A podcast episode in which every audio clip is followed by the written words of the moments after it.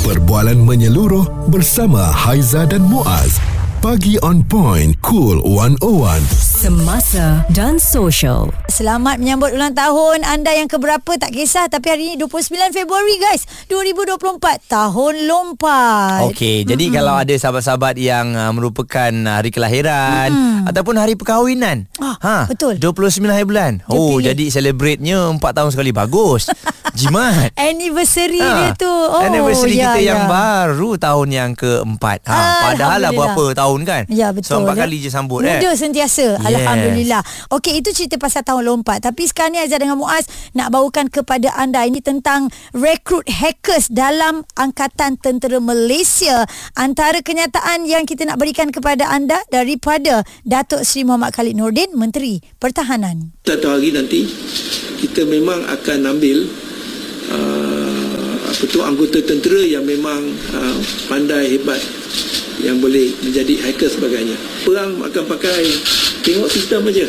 Tapi daripada jauh boleh tembak sebagainya. Jadi memang kita kena itu sebab saya kata kita kena kaji uh, perkara-perkara ini supaya kita tidak ketinggalan. Kerana negara lain terutamanya yang paling dekat dengan kita Singapura dah jadikan ini sebagai ketumbukan yang keempat dalam sistem uh, apa tu perkhidmatan tentera dia.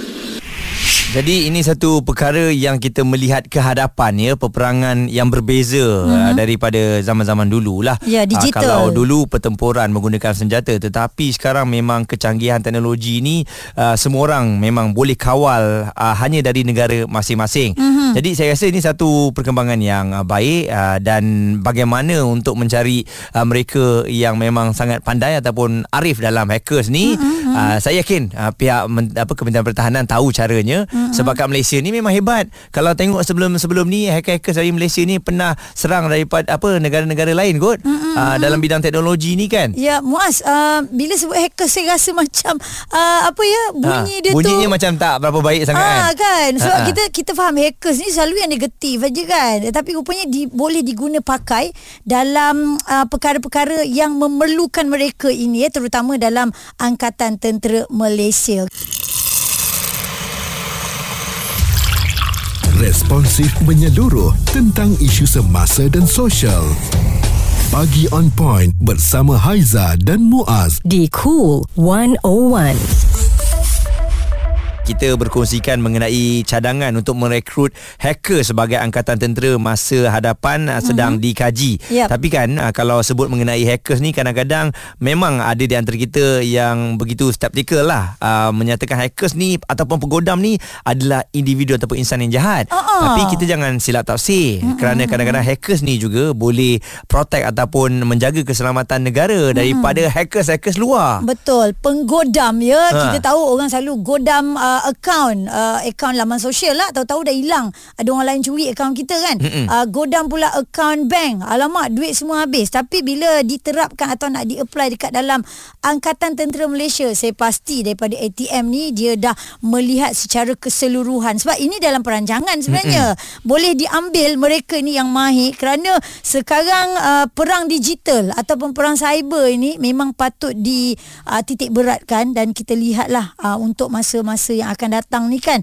Dan uh, antara yang kita lihat di sini asyik menipu fakta. Mm-mm. Hackers Malaysia godam laman web media Israel ganti berita sebenar guna bahasa Inggeris. Mm. Uh, sebab selalu uh, kita lihat inilah dia fungsi-fungsi hackers yang positif lah. Uh, eh, yang kita nampak boleh diguna pakai dalam angkatan tentera. Yelah walaupun pada lihat pada dasar undang-undangnya salah lah. Uh. Sebab menggodam um, keselamatan negara lain mm. ya. Tapi yelah kita pun ada misi yang sendiri masing-masing. Yeah. Cuma saya buat uh, pencarian Haiza uh, hmm. sebenarnya hackers versus uh, cracker. Ah ini lain eh lain sebab Aha. kalau kita tengok hackers ni mempunyai kepakaran untuk tujuan yang baik seperti pembangunan sistem aplikasi dan jaringan dan perisian. Oh tapi kita pukul rata. Ah manakala ha. cracker ni pula mempunyai kepakaran untuk tujuan jahat untuk merosakkan sistem aplikasi jaringan dan juga perisian. Ah, Cuma media okay. suka hmm. menggunakan perkataan hackers berbanding dengan cracker. Agaknya hackers tu dekat dengan haters. Ah dia dia nampak lebih catchy kan. Ha. Kalau kita cracker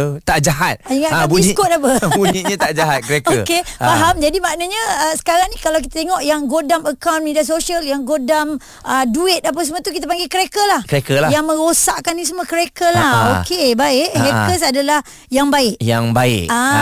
Tapi kalau melihat secara menyeluruh, kenapa ATM nak ada hackers ataupun mereka yang bagus dalam bidang ini? Kerana Hmm. satu, uh, kita lihat pada pecahannya pakar keselamatan. Ya. Uh, mereka ni termasuk dalam pakar keselamatan. Bukan ambil sebarang-sebarang. Ah, hackers tu ada pecahannya Ya, besar kan. betul. Lepas tu Ah. profesional, pengatur cara pembangunan, uh, script kiddies, elite dan juga ada juga newbies lah yang ada dalam hackers tu sendiri. Ya, angkatan tentera juga kita faham mereka pakar dalam digital ni semua eh. Kita kita faham ini memang ada. Dan kita tengok ini komen-komen daripada pendengar-pendengar Cool 101 daripada Jebat Adam. Yes, perlu ya.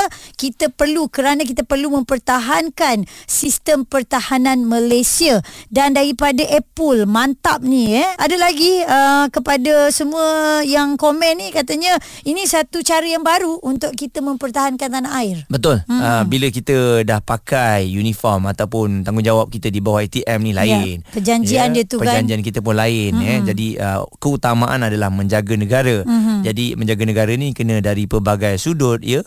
Uh, dari peperangannya, senjatanya termasuklah dalam cabaran sekarang ni di era digital. Ya, dia yang uh, ngat, menya, ada yang menyatakan di sini boleh rekrut intelligent agency juga. Maknanya yang hebat dalam AI juga kan. Ah, confirm lah. Yes, Ah, ah. mesti ada lah. Termasuklah dalam tu semua eh. Ini antara percaturannya dari pihak Angkatan Tentera Malaysia demi negara kita tercinta. Suara serta informasi semasa dan sosial bersama Haiza dan Muaz. Pagi on point. Cool 101.